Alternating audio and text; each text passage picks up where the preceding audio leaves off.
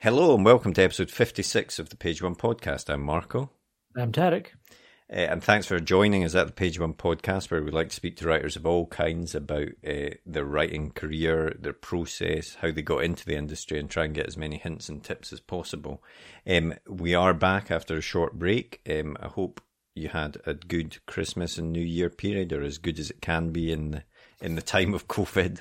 Um, and we did put up some stuff for you to listen to and get distracted by. Uh, we put the audio of our video podcast, the Page One Sessions, which are sort of chats with multiple authors um, about about uh, their writing. Um, so you can find those in the back catalogue as well as all of our previous guests. So please do check that out. What about you, Tarek? Did you have a good Christmas and New Year? Yeah, it was very nice. It was um, very quiet. Yeah, very, the quietest New Year I'm certain I could think of for a while kind of sat up. I think we watched a movie and then played a board game. And then it got to midnight, and I was like, right, yeah, it's time to go to bed now. yeah, exactly. Just forcing yourself to stay up. It's not really the same, is it, when you're just kind of staying up for the sake of it? No, exactly. Um, yeah, no, but it was, I suppose it's, it, it, in a way, it was nice to have a different sort of uh, thing going yeah, on. Yeah, you know, I've never, to be honest, I'm not really a massive New. I'm more of a Christmas guy than yeah, a New Year guy. Mm-hmm. So definitely, yeah it was good not to have that pressure to find a great party or something like that. yeah, exactly. Or turn up at the pub at like half past eleven. Yeah, exactly. Standing at the bar. Standing outside in the street, freezing cold, watching fireworks. Anyone, anyone, that doesn't know Marco, that's Marco's biggest fear is standing outside in the cold. Yep, that's true. Uh, I'm not sure fear is the right word, but certainly dislike, perhaps. Never seen a grumpier man stand around the bonfire Marco. multiple occasions. Um, but anyway, uh, we we are into a new year, of course, and of course there is uh, still madness going on. But we we like to try and distract you uh, from that for about an hour a week, um, and we've got a great guest for you this week. We do indeed. This week we are chatting with Sharon Bolton, or S.J. Bolton, as she uh, is also known in some of her books. She's a crime author. She's had a, a, number of books out now. Her latest is The Split, which was a Richard and Judy book club pick, which is very exciting. Always, I think it's one of the probably one of the, one of the largest kind of boosts you can really get to your books. Yeah, definitely in the UK, it's yeah, it's it's sure. sort of the uh, equivalent of the sort of Oprah Winfrey book list yeah, or book club or whatever right. it is. Um, so yeah, it, it's a big thing to be picked for that. Um, and uh, yeah, she's she's as you say, she's written a, a series of crime novels, sort of uh, not supernatural crime, but you know, they're always it's not your straight laced crime. I would say yeah. there's always a hint of something else, even if it even if there isn't actually supernatural elements, as she talks about.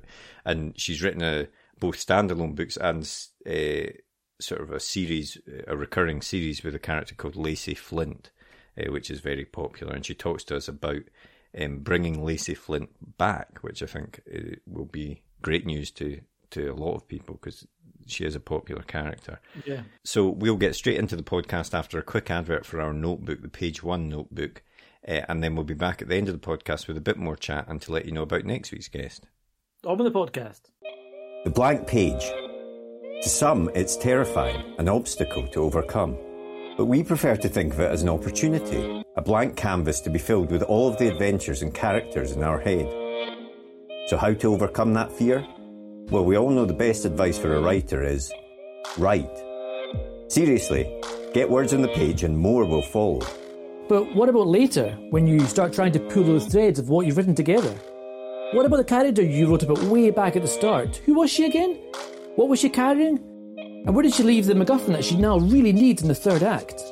Think about all those top thrillers you like to read, or that amazing drama you just watched. What did they all have in common? Structure and planning. As aspiring writers ourselves, we've tried many different methods to try and organise all the thoughts about the stories we want to tell. We've been there searching for a piece of scrap paper to note something down, or making a quick note on our phone in between meetings. Or sometimes we'll make a note in whatever notebook we're carrying or a document on our laptop so we don't forget that great idea. Let's be honest, it can all be a bit messy and it's easy to lose track of everything. And that's when we realise it's not just the story that needs structure and planning, but the way we gather all of our thoughts about it as well. And so we made Page One. Page One is more than just another notebook. It's a place to put down all your ideas for your latest project, divided into easy to use sections that will help you plan your story, so that when that blank page comes calling, you're ready to answer. And then afterwards, once it's written, we realised you need to plan how to let people read it, so we included a section relating to submissions. Each one is designed for one project, whether you want to write a book, screenplay, a comic, or any other kind of story. We truly believe that when you use it, it will help you get to the main event, writing your story. So we hope this helps. We can't wait to read what you come up with. And remember, every story starts with page one.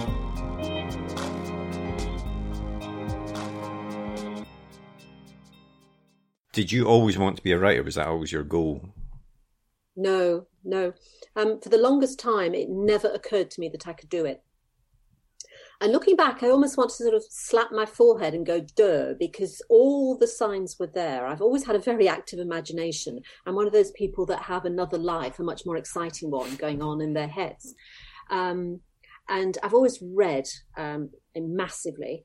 And, and for a long time, my job involved writing. It wasn't writing fiction. I was, I was working in public relations. So I was mm-hmm. writing press releases and advertising copy and that sort of thing.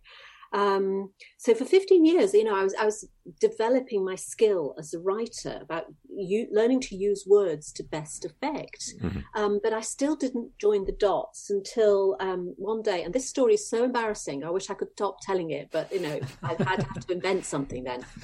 Um, I, I, was working in um, in financial services, and I took a journalist out to lunch and he was a lovely chap. He worked for the Mail on Sunday. He didn't want to talk about life insurance and pensions, and neither did I. So we just got to chatting, and he told me he'd just taken a week off work to write a novel for Mills and Boon. He said they pay £15,000 per novel for 50,000 words, £15,000 for 50,000 words that he thought he could do in a week. That's journalist for you. um, this was quite a long time ago. And I thought, oh gosh, that's a lot of money. And I had a big student loan at the time. I thought I could really use £15,000. So by the time I got home that night, I had the plot of a Mills and Boon novel all in my head. Um, and I, I sort of took my laptop upstairs to my bedroom and I started writing this Mills and Boon novel. And it was like falling off a log. It just came pouring out. Mm-hmm. Um, now, I never actually had anything accepted by Mills and Boon. And if you've read my books, you'll probably think that's a very good thing. It changed a much loved genre beyond all recognition. Um, but that was the start of the process for me. That was when I learned that I could do it. Mm-hmm. And that actually I really enjoyed doing it. Um, I, so from that from that moment on, it became a bug, and I knew what you know I would have to keep on trying to write fiction and trying to get published. And so and, it, that that your first book was that sort of Mills and Boon type story. It, did you then think right? What what do what do I want to write about now, and and move yeah. into that path? I mean, uh, you, you you two will both know this. You have to write the sort of book you love to read. Mm-hmm and I've never really loved romantic fiction. Um, so I was doing that for money, and it's not surprisingly it didn't work. Um, so I had to wait for the right story to come along, and, and it wasn't too long in coming because um, a little while after that, my sister and her family bought a plot of land by an old church on the moors in Lancashire. They wanted to build their dream house, but of course, when you buy land next to a church, you're buying land next to a graveyard. And that's what their house overlooks to this day. Um, and, and I went up to stay with them quite early on um, in, the, in, the, in, their sort of um, residence there. And, and one morning I, I got up quite early. Um, I took my niece downstairs for breakfast, and it was dark outside, and the mist was um, rising over the graveyard. Oh, this is a spooky place.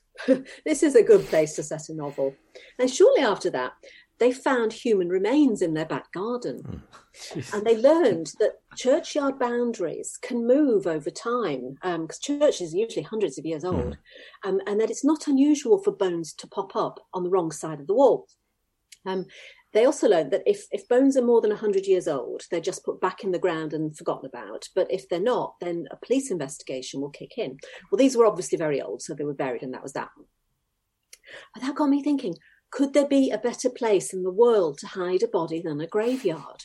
And just suppose in, in a heavy storm, um, a churchyard wall collapses, the graves behind it open up, and more bodies come out than are supposed to be in there. Mm. So that was the start of, of a book that eventually became Blood Harvest. And, and, and that was what really sort of set me going on the right path. And did you? What was the process in terms of getting that published? Did you did you you know have to search a long time for an agent, or did you find it quite easy to to find that? It was path? long and hard. I, I, wrote it as a ghost story, mm-hmm. um, and I made so many mistakes. I wrote it as a 250,000 word right. ghost story. Now, you both know commercial fiction, probably 100,000 words, that's yep. the maximum they're looking for. So you know, nobody wanted to publish a, a, book of that length. Um, and, and, it really was a rookie novel. Um, so I, I, I sent it off to every agent in the book, and every agent in the book sent it back. And I almost gave up at that point. But I'd had another idea that by this stage, a sort of um, the idea of a woman who really wanted to be pregnant and who conceived something that somehow brings about her downfall. Um, and um, I thought, you know, I'm, I'm, I'm, i want to write this story. I'm just going to give it one last go. So I wrote that book, um, which eventually became Sacrifice. And it took quite a long time because I had a young child myself at this stage, um, and he wasn't a great sleeper. So I was writing around him. Um, so I started work while I was pregnant. And um, just when he went to primary school, um, I, I, got an agent, and the book went to the Frankfurt Book Fair. Hmm and um, it was auctioned there, um, and it ended up selling, you know, for quite high figures figures um, to, to, publishers all around the world. Um, so finally, then I'd had the big start that we all dream about, but yeah. it, it, I had to work quite hard for it. I mean, it sounds like that's quite a that's a five year gap or so then from writing yeah. sacrifice to really to get it picked up at the Frankfurt Fair. I mean, it was, took, was that... it probably took the better part of five years to write it. Right. Because I was writing around a, a, very young child. So, you yeah. know, days and days would go by when I just didn't get the chance. Um, and in, in, many ways, that worked in my favor because Sacrifice um, and, and the sort of book I write, they're quite fantastical thrillers. There's an element of, uh, they're very strongly gothic thrillers. Mm-hmm. There's an element of, not the supernatural, but a, a hint of the, that, that something a little bit weird could be going on. Um, and I think if I'd written Sacrifice in a year and pitched it in sort of 1996, it would have been rejected because the market wasn't looking for books like that at mm-hmm. that time. But by the time 2000 and, ooh, I've got my years mixed up, but by the time I did come to, to, to send it off, um, I'd, ha- I'd had a lot of luck because Dan Brown had taken the world by storm with his, you know, very mm-hmm. sort of yeah. um, his religious thrillers. And so suddenly publishers were looking for books that were a little bit different. Yeah. That were thrillers that were exciting, that had an element of crime in them, but were just a, had a bit of a fantastical twist, which seemed to describe sacrifice very well. So it was the right book at the right time. You know, there's a huge amount of luck in publishing. Mm-hmm. Yeah, it really yeah. is. Yeah, I mean that, you... that that that process of you know um, sending out to agents and being rejected.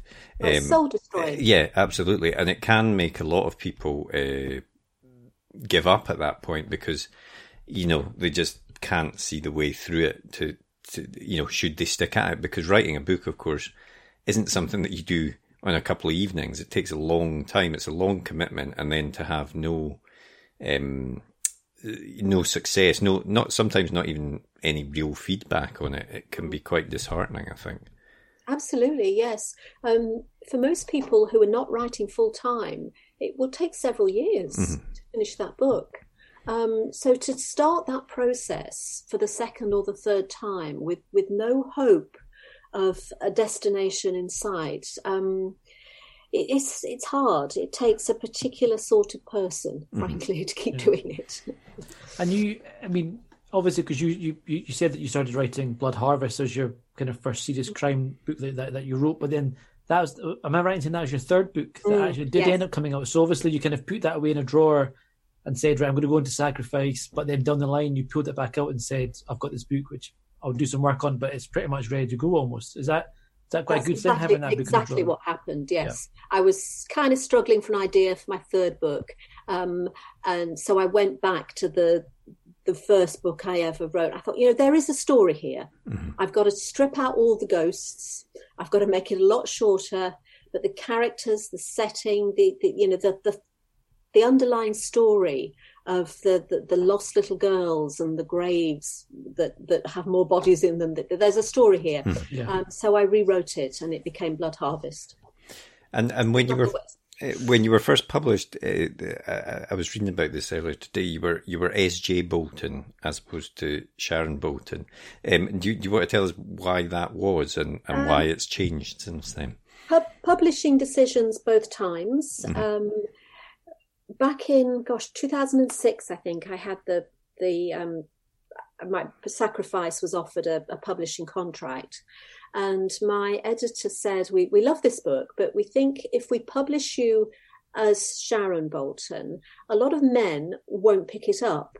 Um, because at the time apparently um, men in the United Kingdom were quite reluctant to buy a book with a woman's name on the cover, especially in, in this genre, um, which was very much uh, not the case in, in other European countries, because I sold in Germany very quickly, mm-hmm.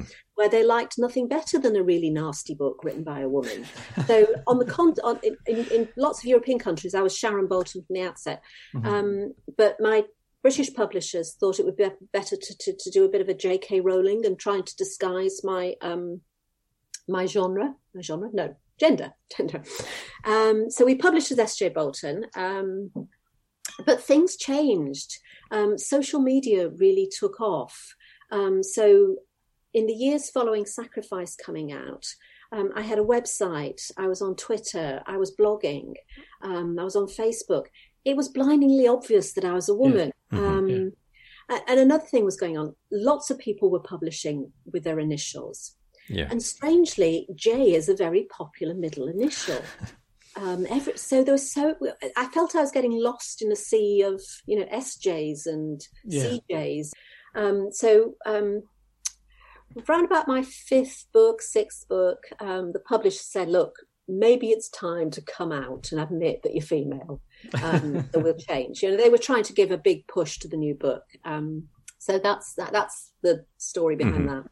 It, it's it sounds so strange, even you know, because it wasn't that long ago when your books came out. To, to think even back then that that was a kind of that was a viewpoint in the UK. It almost makes you think of back in the Victorian times when you had to take a fake a man's name to to hide the fact that you you were a woman. And yeah, it's it's, it's interesting to see that the kind of catalyst for that change was the fact that actually comes a point when you can't hide that anymore. And well, exactly. unless you're going to start having a fake social media account to try and keep mm. up pretense. And but it is, it is a real thing um, because I've had people come onto my Facebook page and say, or, or on Amazon and say that you know they don't buy books written by women really because because women they spend too much time talk writing about feelings instead of just getting on with it. and it's, you know, it's it's a point of view. If that's the sort of book you like, you know, read the authors who don't bother too much. Interesting. And am I right in saying that you you made up the J? You don't actually have a middle name J. That was just a, a, a letter. You... It, it, all seemed to be happening very quickly. Maybe I panicked a bit. I just thought, yeah, J And um, your books are all uh, sort of set in the same or, or not all of them, because we'll come on to your, your new book uh, very shortly. But um, a lot of your books are, are based in uh, Northern England, uh, where you're from.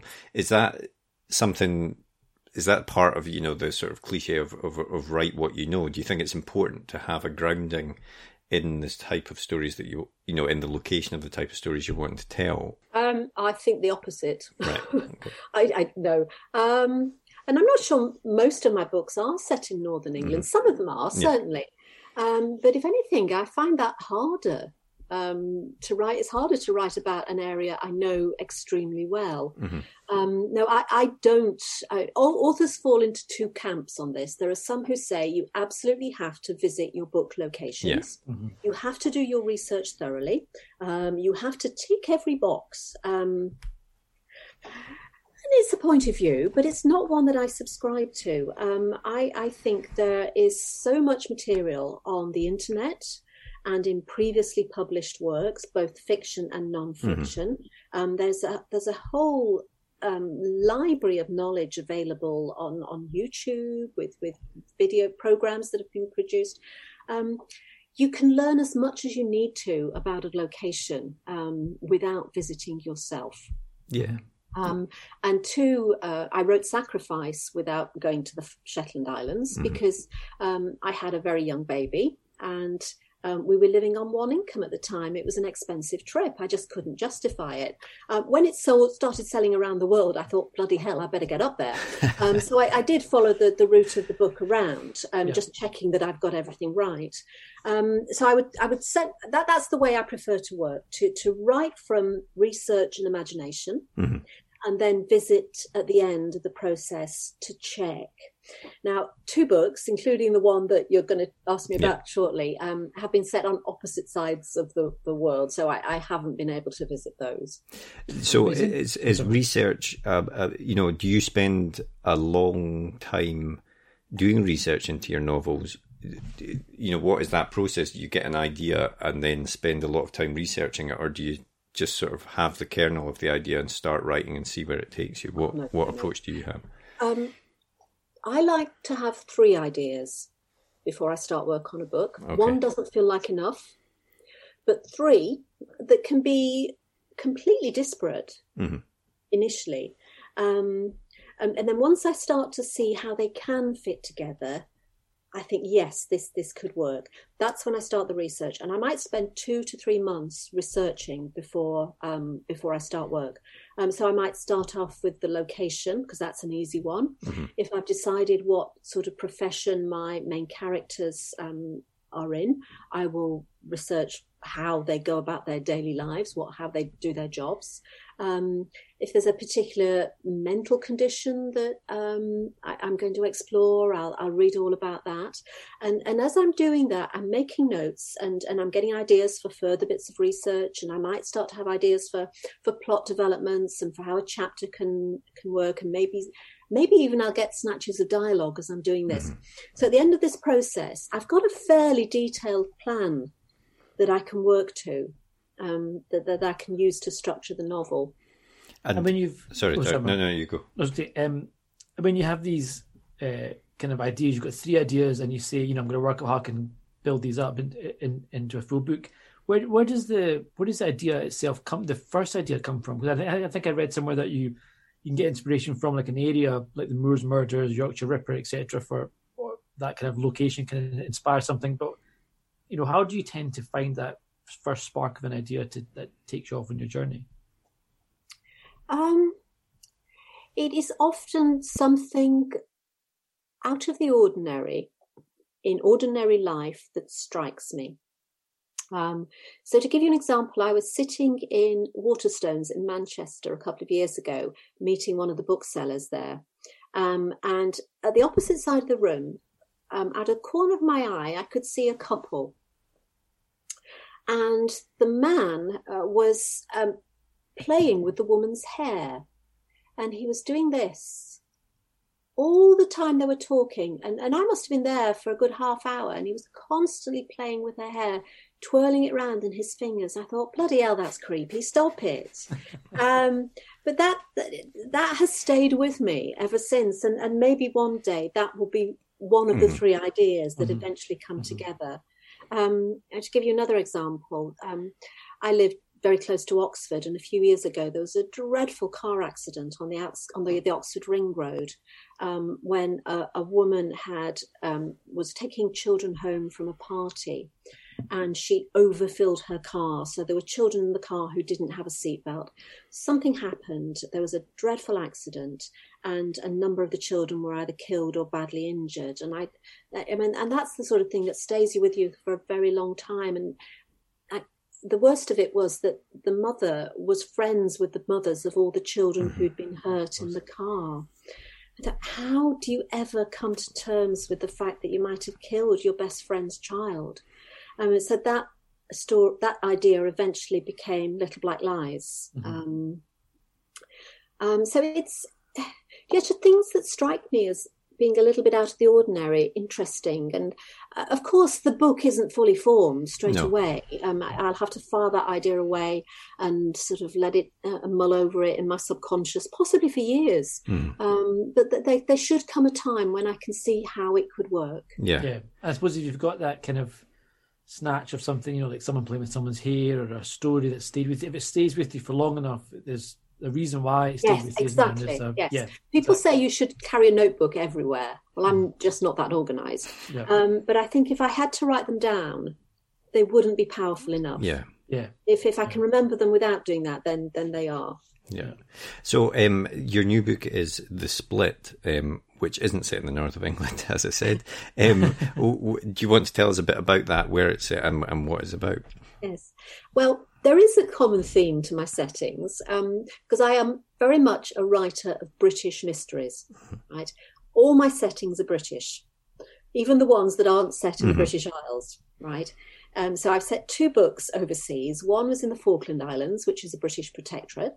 And while I was researching that, I came across this other island, also a British protectorate, some four days' sail away from the Falkland Islands, closer to the Antarctic. It's probably one of the most remote communities on the planet. Mm-hmm. I can't think of one that is more so. It's called the island of South Georgia. Um, where the summer population is something like 25 and the winter population a dozen, mainly scientists. And um, it has the grimmest, darkest of histories because for a long time it was the centre of the whaling industry mm-hmm. in um, in the in the Southern Ocean around Antarctic.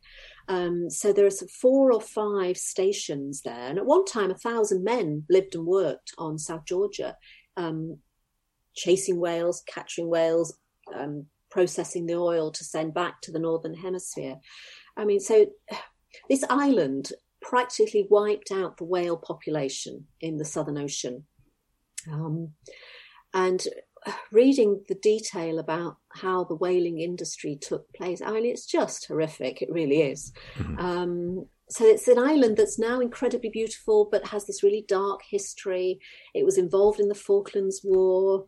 Um, Ernest Shackleton, the famous British explorer, has a history there. So lots and lots of interesting stuff mm. about. I thought, you know, I, I, decided years ago that one day I would write a book on South Georgia.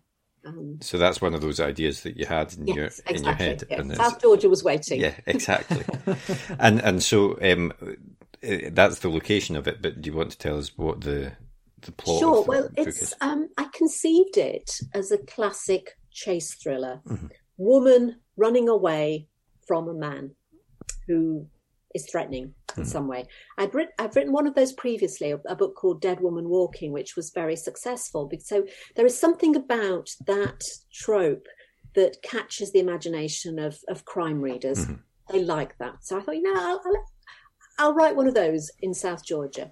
So um, when the book opens, we see the main character, who is a glaciologist. She's a scientist called Felicity Lloyd. And um, she is dreading the arrival of the last cruise ship of the summer season.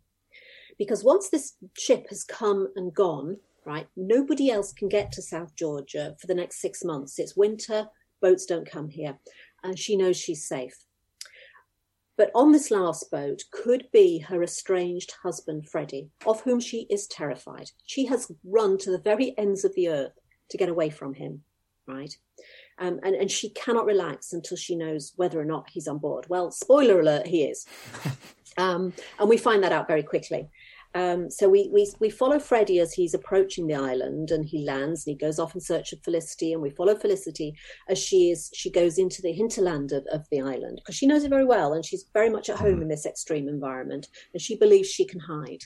Um, so he's chasing her, her across this frozen wilderness, and at the end of part one, the two of them come together.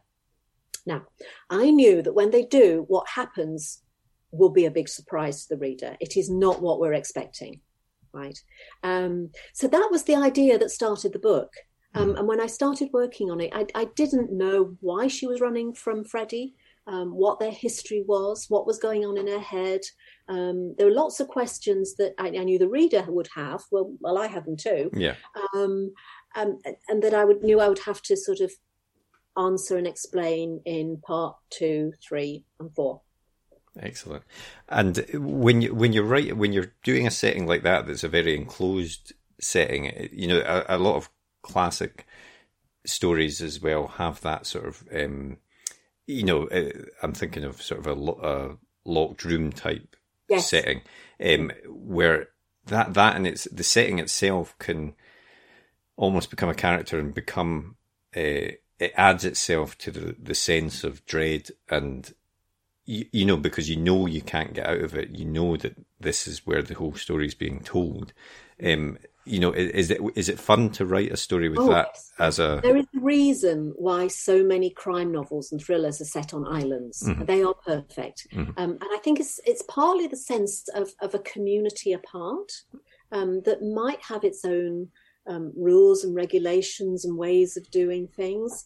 Um, and it's it's partly that uh, when the sun goes down and the aeroplanes stop flying and the ferries stop sailing, there's no way off. Mm-hmm. And quite often they're quite small communities, relatively few roads and very few houses, and so not many places to hide. And, and to that extent, South Georgia is the ultimate island because you can't fly there. Mm-hmm. Um, it's too far for helicopters the only way off is on a ship that don't come very often, and it will take four days to get to the nearest um, place of civilization. That's the Falkland Islands, which isn't very civilized. Mm-hmm. Um, so it, if you're going to write about, you know, a claustrophobic, hostile island, you know, I, am not sure that you can get much better yeah, than. It doesn't sound like it. it but sounds... I tell you what I found. It was almost too atmospheric and too um, oppressive a setting. Um, and some readers have, have echoed this. They've said they find the part, the chapters in part one quite hard to read, mm-hmm. quite intense. And I think I must have had a sense of that while I was writing because I got to this when when Freddie and Felicity meet. I thought I've got to get off this island. Mm-hmm. You know, it's, it's too intense. So we go back in time then nine months um, to um, an environment that I thought was the most complete opposite to South Georgia, and that's the city of Cambridge in the middle of a heat wave. Mm-hmm. So you have this seat of civilization, this this ancient place of learning, the most probably most civilized place you can think of, um, and it's very hot. Um, so sharp contrast in the setting, but here we find out why Felicity was, is the way she is and why she's so frightened of Freddie. Um, and and the threat changes here. It's not so much external; it's more what's going on in Felicity's yeah. head. Mm-hmm. Um, so the the novel opened out a lot for me in yeah. part two. It, it's no longer just the classic chase thriller; it's something quite different. It becomes much more of a psychological thriller. Mm-hmm. Yeah, I, I, think when you give a when you have a story that's really set in that in one location, I think it's difficult to maintain that for a long time because I think it does get oppressive and it's and also I suppose you're limited in what you can physically do. You know, there's not much place you can go, people you can meet. Whereas, Absolutely. I think when you do open up into in, into the into the Cambridge setting, it's almost like a release, isn't it? It's like a yes. you get a bit a bit of a kind of breather, and you get a lot more scope to set up the final act, yes. etc. So yeah, I had boxed myself into a corner in the South Georgia setting um, because there are no roads on South Georgia. And there's no infrastructure. there are no, there are practically no buildings. It's just ice mm. and mountains out yeah. there. Is nowhere else I can go with um, so it was quite a relief to be able to sort of go to somewhere very different. And and when you're writing a story like that, that that obviously it, it has to be well, you know, I think this is true of all crime novels. In, in fact, that you know, they have to be well structured for them to work. You know, the pacing of it and everything like that. I mean, do you are you someone that that likes to revise as you write it, or do you sort of get to the end of a draft and then say, right, okay, now let's let's fix this bit, let's fix that bit. What's both. your pro- oh both. both right okay.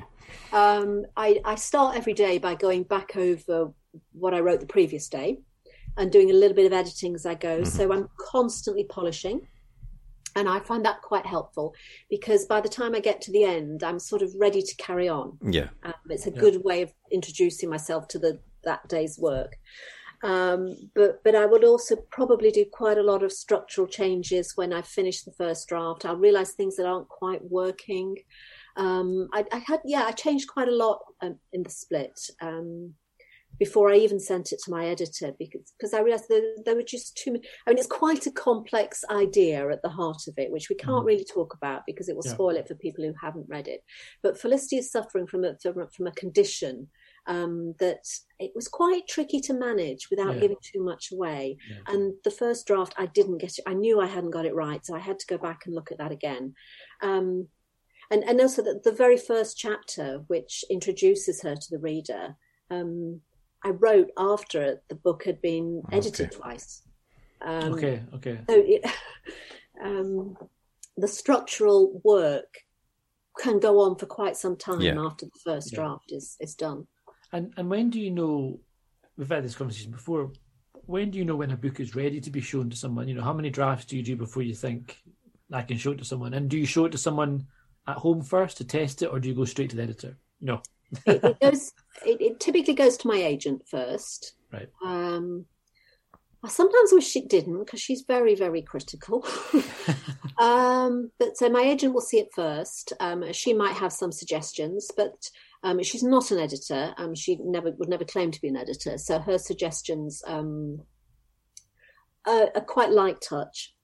Um, and then the two of us will send it to my editor. so she's the first person to really get her hands on it. Mm. And it might go backwards and forwards from me to her two or three times um, before we're happy with it, and then mm-hmm. the production process starts.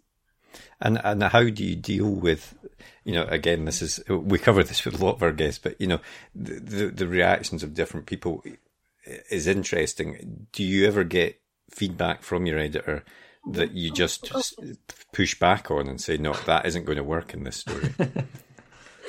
yes, yes. Um, I liken the editorial process to childbirth. Hell to go through, but worth it in the end.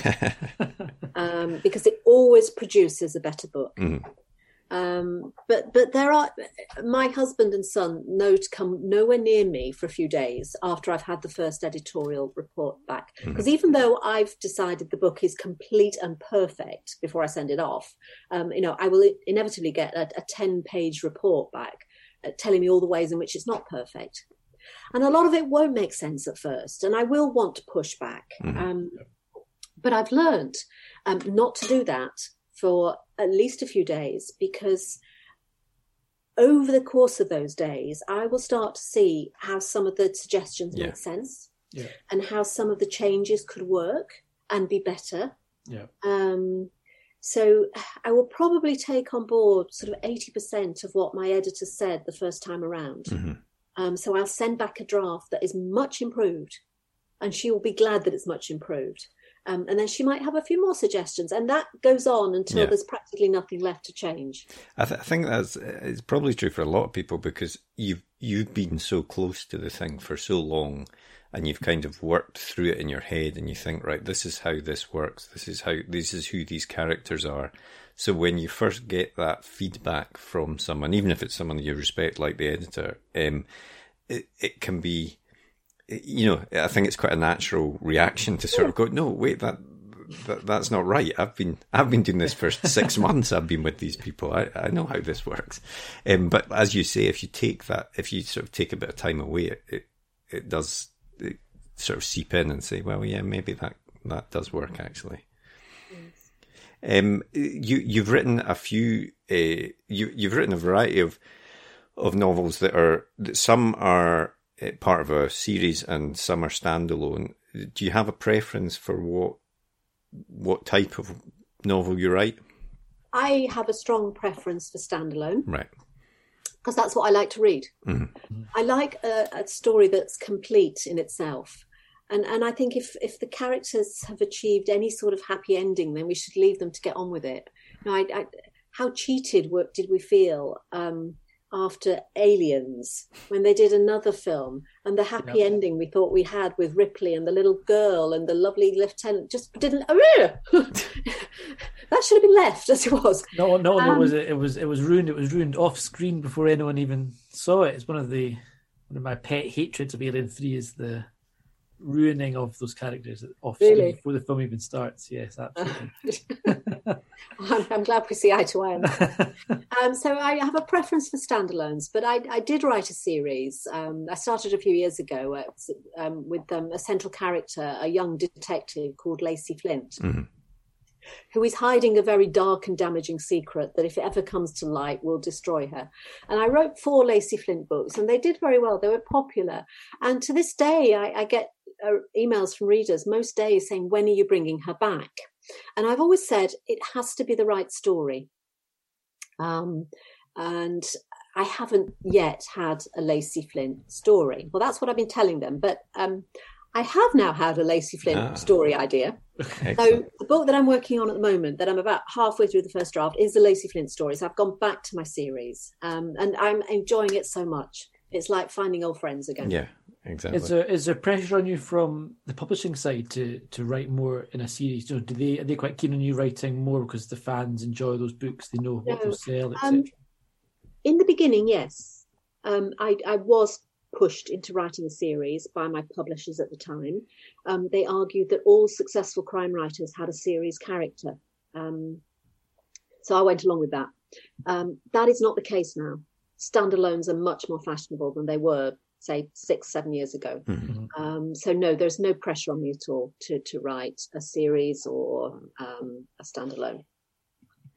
And do you ever, you know, uh, this is a, especially for crime novelists, I think, do you ever have that sort of block of right, what am I going to write next? You know, how how am I going to come up with something original that, that hasn't that hasn't been seen before in terms of in terms of a crime novel? Oh yeah, I uh, all the time. I hear I hear of um, I see writers on Facebook saying they've got sort of you know dozens of ideas for stories. I think. Can I have one, please? no, um, and I was I was getting really worried this year because I was working on um, a different novel that would have been a standalone um, that I'd argued I wanted to write. I'd got quite excited about the idea and I'd got 50,000 words into it. And I thought, I can't do this. It's just, I can't see where it's going to go from here, but I've got nothing else. Mm-hmm. Um, so it's this or nothing. So I was pushing on with it and pushing on with it. It was like pulling teeth. It was, um, and then thank God I had this Lacey Flint idea um, mm. And and it, it's one that I'd been mulling over for a long time. Um, it wasn't a new idea. I thought, oh, actually, yes, that, that, that. Um, but it really was eleventh hour stuff. Mm-hmm. No, it, yeah. it, it, can be. I can see that, particularly in that genre, it seems to me that it the pressure to come up with new things all the time must be must be pretty difficult. Um, but yeah, fortunately, you you were able to to come back yeah. with a different idea. It doesn't, it doesn't have to be an original idea, though. No. It could be an, an old idea done a different mm way. Absolutely. Um, work very well. And and of course, uh, Sacrifice was turned into a movie in, in 2016, I think it was. Um, what what was that like? Were you were you excited when that that um, happened? Of course, yes. I mean, uh, well, it's it's sold. The movie rights sold before it before it was published, right? So it was probably about eight years between the rights selling and the film being made, mm-hmm. um, and and during that time, um, we went through so many ups and downs. Went so many times we thought the project was over, it wasn't going to happen, mm-hmm. and eventually it did. Um, so yes, there was a moment, there was a period of, of huge excitement when it, it, was all coming together, and I flew over to Dublin to watch the filming one day, which mm-hmm. was you know one of the most exciting things that's ever happened to me. Re- seeing it all come to life yeah, was brilliant. Absolutely. Um, so yeah, it was it was great. It was, um, but it doesn't happen very often, sadly. Yeah. I wondered about. I mean, what kind of involvement? I mean, I presume, like most authors, once the rights were bought, you didn't have much involvement with it at all. But did you have any say over anything, or did you get to see um, scripts or go and set? Yeah, I, the company that bought Sacrifice were, were quite a new a startup film company. Um, so they were quite amenable to me being involved, particularly in the early stages. So okay. I think I had four versions of the script sent to me, hmm. and um, I, I, I, did give my own feedback. Um, maybe they weren't quite so keen on the feedback because they stopped sending me scripts. is it is it quite? I mean, is it quite? Is it an exciting thing to see other people take your characters and turn them into, you know, film versions, or is it quite? Is it quite nerve wracking? You, you, were you worried about them ruining characters or ruining a story that you'd done, or was it? You were just happy to see someone else run it through their eyes. I, I was relatively relaxed. I, I, I knew that the film company would make changes to the story and mm. that that was inevitable because a story that works well in a book will not necessarily work in the yeah, same way. Absolutely. For example, at Sacrifice, we spend an awful lot of time inside the main character's head, and a lot of the time she's sitting at her computer mm. researching. Well, that's not going to work on film. I mm. knew that. I knew they'd have to change things, um, so I was relaxed about that. Um, I particularly loved seeing the actors get involved. Um, it had a very good cast, especially Radha Mitchell as mm-hmm. the main character. Um, and I was I was in awe of how much emotion she could put into a single line. And some of the the lines that she used were straight out of the novel. So she mm, was um, she wasn't reading at the script writer's lines; she was reading mine, mm. um, and that was brilliant. That was really nice, good to see. Yeah, no, it must be an exciting yeah, moment. Exciting. Yeah. yeah, totally. I did like that. That's my favourite scene. yeah, I wrote that. um, um, is would you ever want to try writing a screenplay yourself? Or yeah, and I have done. Oh. I, nothing that's ever been taken up, mm-hmm. but. Um, yeah, I've worked on the. I was the, a writer attached to um, a Lacey Flint adaptation right. for a while, um, which hasn't gone anywhere yet. Um, yeah, I enjoy screenwriting. It's a very, very different discipline. Mm-hmm. I mean, so much white page, blank page, yeah. um, and every word has to count. You know, you can waffle in a novel. Yeah. Um, you cannot in a screenplay. You, mm. you can't waste words. Yeah, yeah. absolutely. So it's, it's very different, but I do enjoy it. It's, I mean, it's a, it's a. I think you're right. It's a very different beast, but um, it must. It's, it's quite satisfying, and you know, because I, I suppose you're in a separate way. You're pushing the focus onto the dialogue more and onto the mm. actions as opposed to the, the, inner monologue, which you can really get into in a in a, yeah. in, a in a story. I met um, in Harrogate a few years ago the writer of I Am Pilgrim. All right, yeah. Think, help me out with his name. What was he called? Uh, um, it might come to me. Bookshelf behind him. Tarek's currently looking. oh no, no! I borrowed it from a friend. I didn't. I don't have it. It's not mine. It's still... the minute we stop talking, I will remember. yeah, exactly. He's, he's, a lovely chap, and I had breakfast with him at the Harrogate Film Fest, um, the Harrogate Crime Writing Festival. Terry Hayes, and he's a screenwriter. He, I think he wrote the Mad Max. Um, oh right. I think. Um, yeah, no, yeah, he was. He did write some script stuff. Yeah. Was it was it Bourne movies he was involved in as well? Oh, I don't know. I don't know. We'll just but make it up. He wrote the Bourne movies. You're telling me the key to a great screenplay is minimum dialogue. All right. Okay. You've got to convey convey what's going on without the characters speaking. Mm-hmm. Ooh, wow. that's going to be a challenge. I mean, yeah, you don't want sort of expository and now well, this is can't. why this It doesn't happened. work yeah, in exactly, a screenplay. Yeah. Mm-hmm. You've got to do it through what the characters do. Yeah, yeah, uh-huh. yeah. Um, so try and you know a look maybe or. That's interesting. and it was you're. T- I've just had, had a quick look at him. It is he. He did write uh, Mad Max two and three. What's his name? Uh, Terry Hayes. That's it. Yeah. yeah. Nice chap. Excellent. I, I didn't realize it was a huge. Because I mean, the I am I am I am Pilgrim was a fairly recent novel, wasn't it? Few years ago now. Yeah, yeah, that's, that's um, massive, massive book. Yeah, um, yeah, it's a good one. It's good. Hasn't written. That's one I can see yeah. being turned into a film quite easily. I'd imagine. Oh, I'm sure. I'm sure yeah. it will be. Yeah.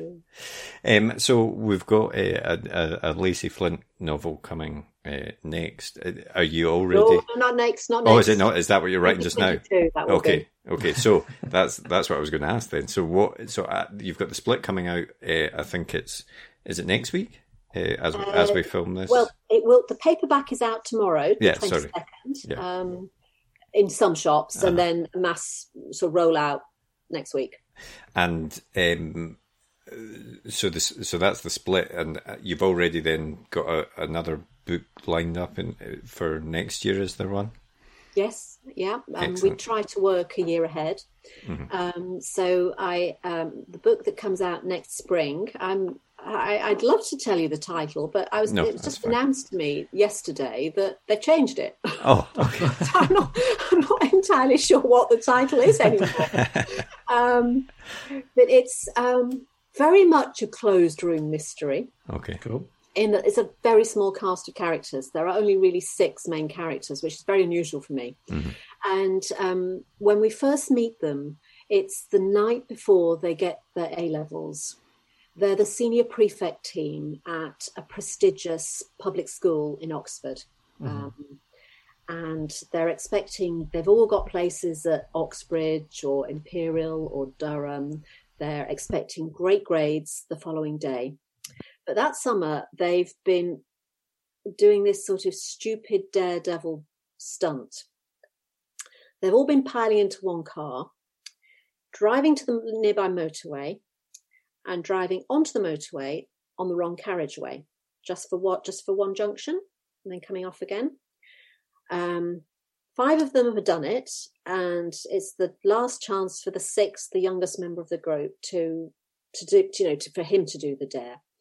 Um, so they all get into the car and they they drive, and, and and it all goes horribly wrong. There is a horrible crash, and a woman and two children are killed. So their golden future is just disappearing before their eyes. Um, um, and they, they, they decide that instead of all of them taking the blame and going to prison for the next 10 years, only one of them will. One will say that he or mm. she mm-hmm. was in the car at the time alone, right? And she, so she, she'll take the rap for the group. But when she comes out of prison, they will all owe her one favor. Anything she asks, like that. whenever she asks it, they'll have to pay her back. So that's that's the conceit that, of the story. That's a great setup. Yeah, I like that. A lot of, a lot of uh, I'd be stressed out to what I would ask for my favors. You know, you know how uh, this? We could really do with a Chinese meal. It's raining outside. Get someone to bring me some food. That's wasting the favors. That's, that's gonna be worse than that.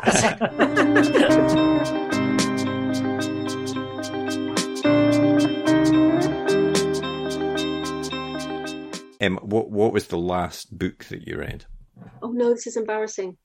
oh, okay. It was a Georgette Heyer.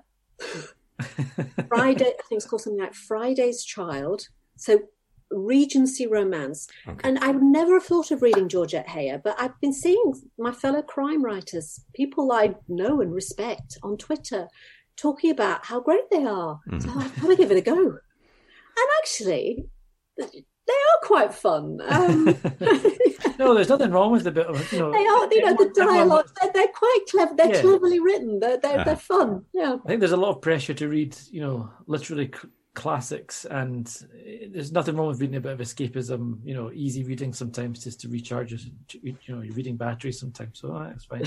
so no, Georgia um, Friday's Child. Excellent. What about the last film that you watched? Oh God, this is embarrassing too. oh no. Um, and I can't remember the name of it, but it had that big, handsome bloke. Um, oh Lord, I'm, I'm so hopeless. It was about um, genetic, um, a, a genetic experiment that went horribly wrong that resulted in an albino gorilla growing to monstrous size. It's Rampage. Rampage with the rock. That's it. the rock. the big handsome guy. I watched Rampage. Was it good? Yes. uh, I've got that on my Netflix list. I've not watched What's it yet. What's he called? What's he called? The Rock. Dwayne, Dwayne, Dwayne Johnson. Dwayne Johnson. Yeah, yeah. yeah I like him. uh, and uh, the last TV show. Oh no. oh. I'm kind of addicted to Modern Family at the moment. All right. Oh, okay. Oh, yeah, no, that's, that's good. it's just it's just 20 minutes. Yeah. yeah. I can put it on while I'm making dinner and it's just a heartwarming and fun and yeah. yeah. no i've i've i like a nice easy 20 minute watch show. You can just put on whenever and just you know yeah, have to sit no, don't watch crime drama they're too stressful. And the uh, the very last thing we do is a quick fire either or so there's no right or wrong answer apart from one. And the first one is uh, romance or crime? Crime. Um tv or cinema? Cinema uh, a fancy restaurant or a takeaway? Fancy restaurant. And uh, last one, uh, real book or ebook? Real, real book. Unfortunately, that is the wrong answer. Yeah, Tarek doesn't like that answer. Oh, I, I read ebooks as well. oh, I'll take that. That's fine then.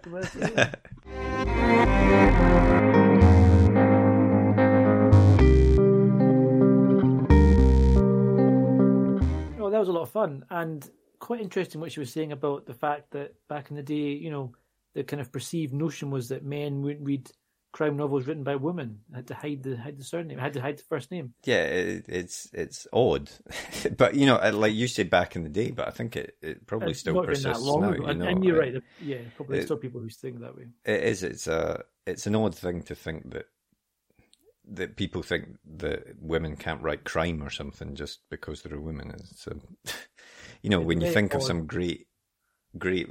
Well, even things like Agatha Christie, going back, you know, one of the most famous crime writers ever. Um, Yeah, it's a, it's a strange, and it's a, it's a, it's in some ways it's kind of a letdown when a kind of publisher has that view because you know, I mean, I'm sure they've got the data and stuff to support what they're saying, but you kind of want them to be the ones changing that if that is the case. You want them to be leading the way. And and also, I do wonder about these things, these data points that that they have, because it's the sort of thing that is like, if it's not been tested, then of course your data will keep saying the same thing to you. yeah, exactly, um, exactly.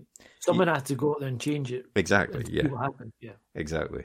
Um, but anyway, she is now. All her books are now Sharon Bolton, which is good to say. And her latest is The Split, so um, you can pick that up now. It, uh, it's definitely worth picking up. But thanks a lot to Sharon for uh, taking the time to come on to the podcast. Really enjoyed that. Um, and who have we got on next week, Tarek?